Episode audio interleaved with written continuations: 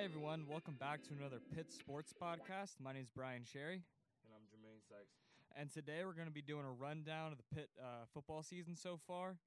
Um, the Panthers are coming off a road loss to North Carolina, and they'll be preparing for Syracuse uh, this weekend. Jermaine, what were your thoughts about the uh, game at North Carolina? How what did you feel about it? So the Panthers came into the game uh, sitting at four and three, uh, three losses I, I know that they wish they could get back. Uh, the Tennessee loss doesn't look too bad in hindsight, as Tennessee moved up this week to the number two team in the country, uh, and they have a chance to be number one as they have a battle against number one Georgia this upcoming Saturday. So that loss doesn't look too bad in hindsight, but the losses against Georgia Tech and on the road uh, against Louisville were inexcusable.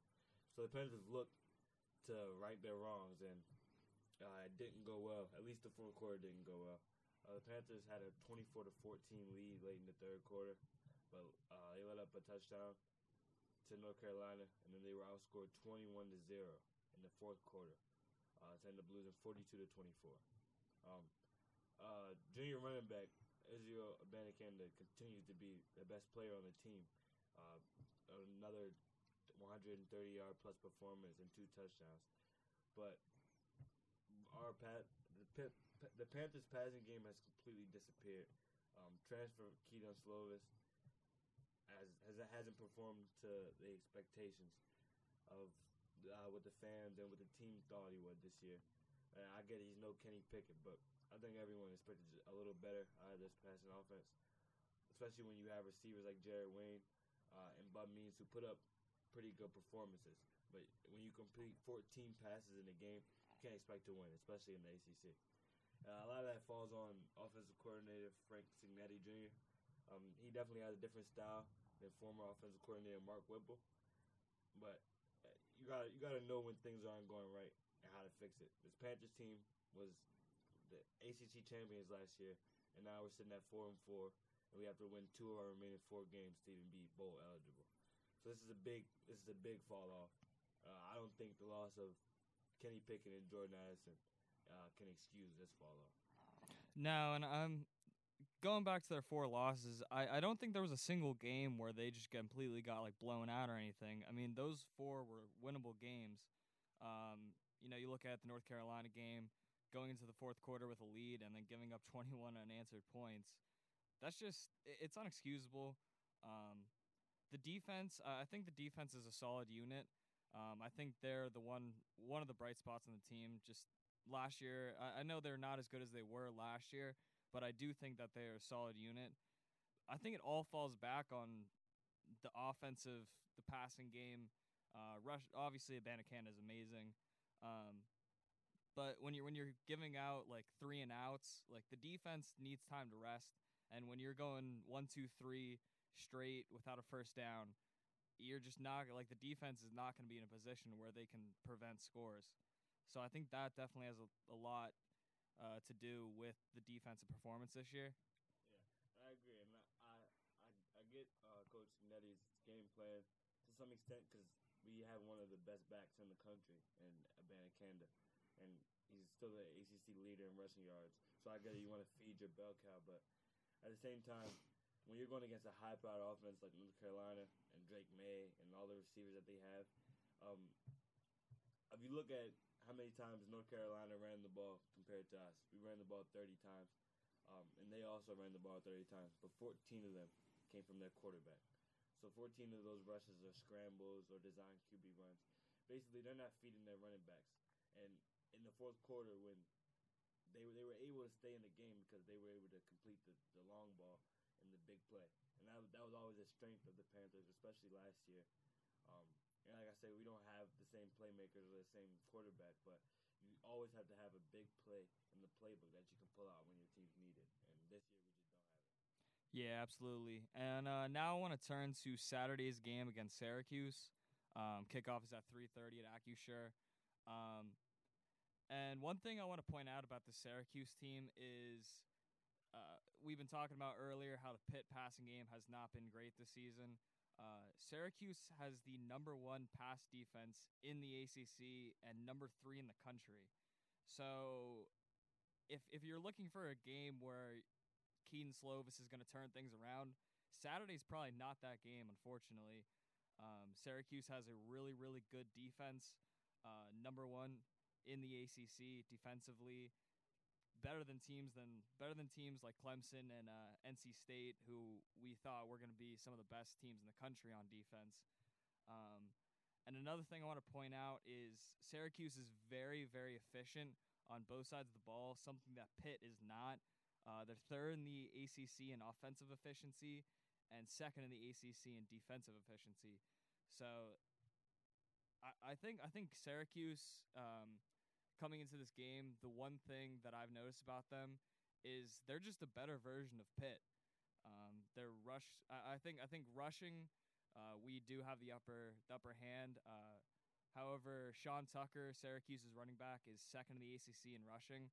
Obviously, first is uh, Israel Abanikanda, but it's very very close. Um, Garrett Shrader has had a breakout year for the Orange.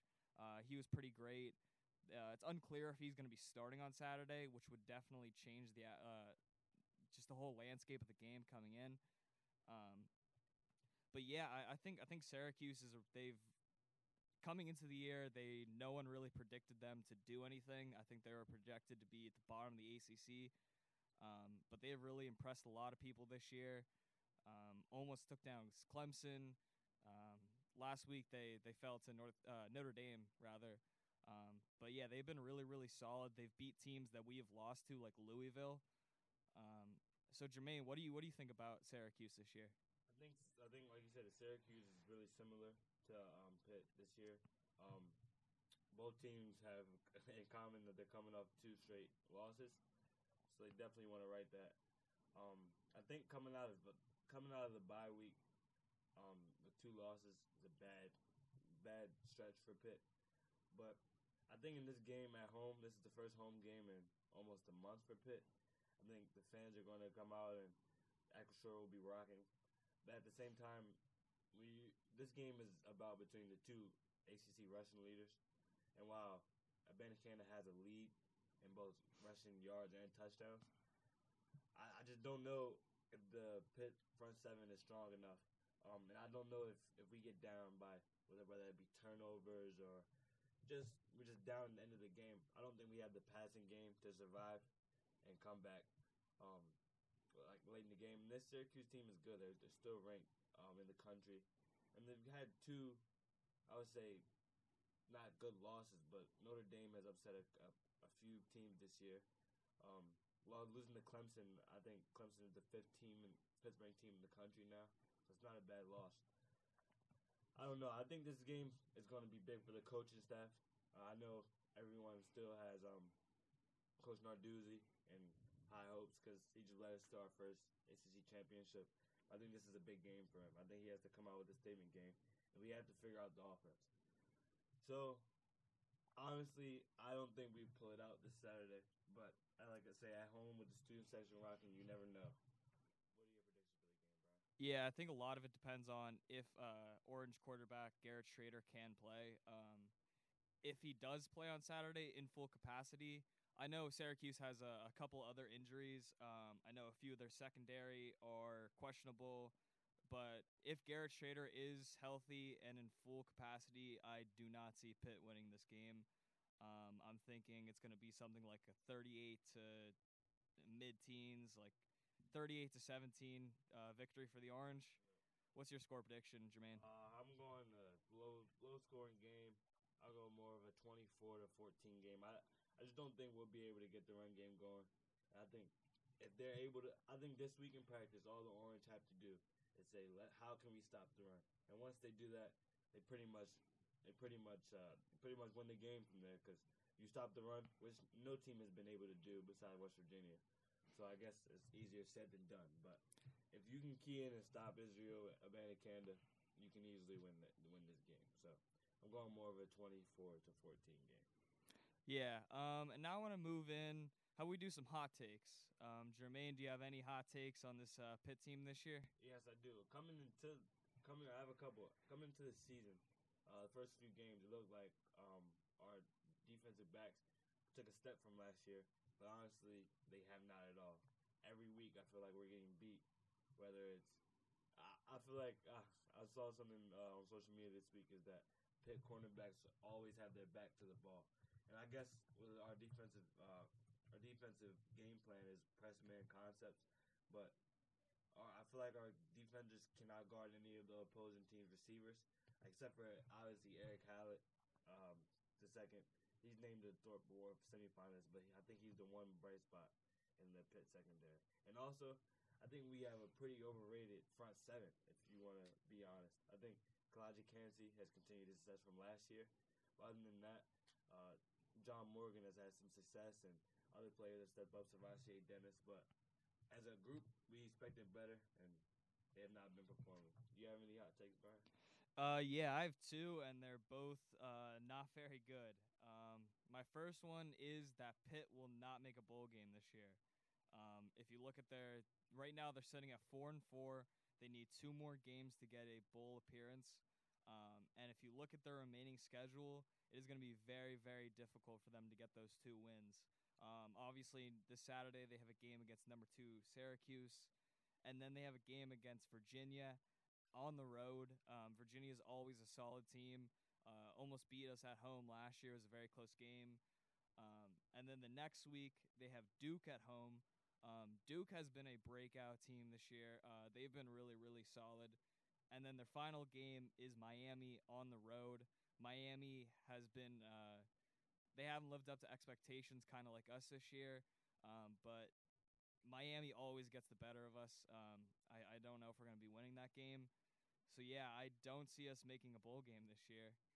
Um, to reply to that, um, I, I think you're right. Honestly, uh, if you look, like I say, if you look at the schedule, we have four games remaining. Uh, two are at home, so the Syracuse and Duke games are at home. I think maybe we can pull the Duke game out. I don't think we pull the Syracuse game out.